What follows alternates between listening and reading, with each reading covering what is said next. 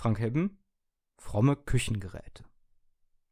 Seid gegrüßt, Allherrscher, rief mir freudig der Toaster entgegen, als ich in aller Herrgottsfrühe verkatert in meine Küche schlurfte. Gestern Weihnachtsfeier. O Freude, Freude, euch dienen zu dürfen. Ich war sprachlos, stand wie vom Donner gerührt. Bis jetzt hatte mein Toaster immer nur zwei Buttertoast goldbraun hervorgebracht. Ich starrte den Metallkasten an, seine Diode blinkte rötlich, er hatte sich selber eingeschaltet. Was zum ich möchte euer Leben bereichern, o oh Herr, informierte mich der Toaster. Das ist meine Bestimmung. Ja, ähm, ich räusperte mich. Die Situation war mir äußerst unangenehm, barfuß und mit Boxershorts und T-Shirt bekleidet in der Küche zu stehen und ein Gespräch mit dem Toaster zu führen. Deswegen bist du ja auch ein Haushaltsgerät, erklärte ich dem Toaster und lehnte meine Hüfte gegen die Spülmaschine. Es ist also wahr, jubilierte er selig. Ich toaste, also bin ich. Oh je, stöhnte ich. Nicht zu fassen. Jetzt fuhr doch tatsächlich das Dekatgeschütz auf.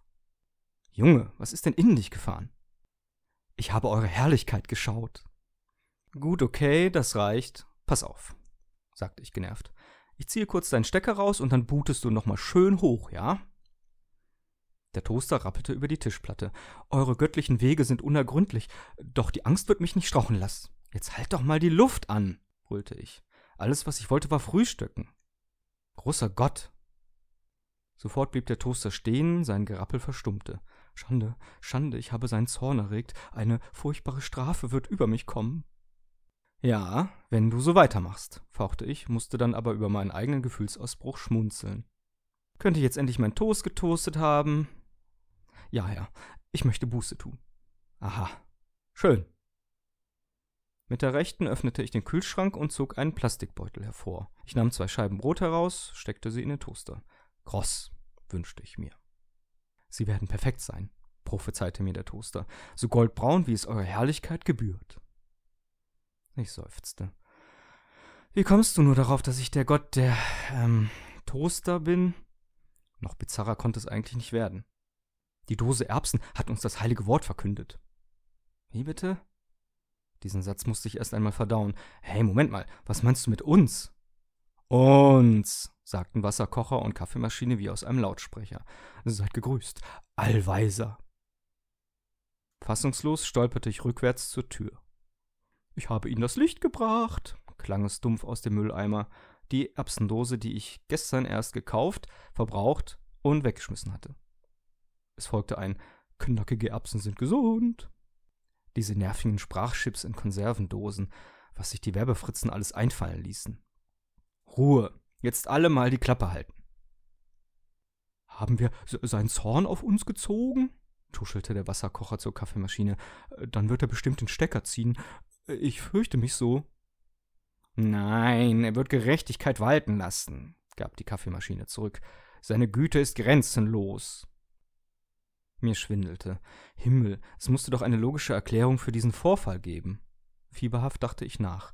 Die Dose. Ich bin da, mein Allherrscher, wiederholte die Konserve, als ich den Deckel des Mülleimers hochriss. Ich griff nach ihr, holte sie hastig heraus. Aha. Das dachte ich mir doch. Jemand hatte eine stecknadelgroße Wanze neben den Werbechip gelötet. Ein Wespennest.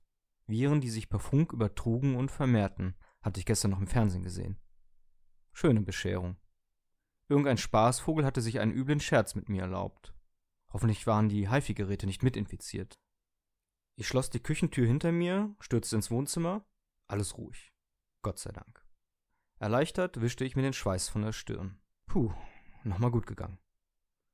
Durch die Tür hörte ich meine Küchengeräte miteinander schnattern, plötzlich Stille. Hallo? fragte ich sie, wieder die Küche betretend. Keins der Dinge rührte sich. Vielleicht war der Spuk schon vorbei.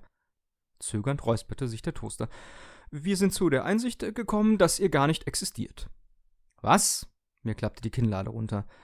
Und äh, darf ich auch erfahren, wieso?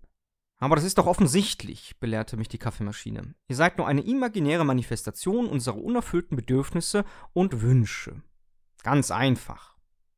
Da war ich baff. Äh, und was, was wünscht ihr euch so? Also ich möchte toasten, erklärte der Toaster aufgeräumt und ich sah, dass seine Metalldrähte glühten. Toasten. Okay, Toll. Ist er gut jetzt? Beschwichtigend hob ich die Hände. Und für wen, wenn ich fragen darf? Für euch allein, äh, mein. Er stockte. Tja, ich sag's ja ungern, lachte ich, aber ihr solltet euer Glaubenskonzept noch einmal gründlich überdenken. Der Wasserkocher blubberte aufgeregt. Aubacke, und wenn jetzt doch keine Einbildung ist? Dann wären wir Ketzer und kämen auf den Schrotthaufen, erwiderte die Kaffeemaschine mürrisch. Oh je. W werdet ihr Gnade walten lassen? stotterte der Wasserkocher, sein Standfuß bebte. Oder werdet ihr uns strafen? Ist das Ende für uns nah? Tja, ich trat zu ihnen, meinen frommen Küchengeräten. Tut mir leid, Jungs, aber ich bin wohl gezwungen, euch abzuschalten. Armageddon! heulte plötzlich der Toaster los. Das jüngste Gericht ist gekommen. Er spuckte die zwei Toastscheiben aus. Auch wenn wir wandern im finsteren Tal. Ich schaltete die Kaffeemaschine ab. Groß ist der Herr und jede seiner Taten? Es folgte der Wasserkocher. Zuletzt umfasste ich das Stromkabel des Toasters und wollte es aus der Buchse ziehen, doch ich zögerte einen Moment. Mach's gut, sagte ich zu ihm.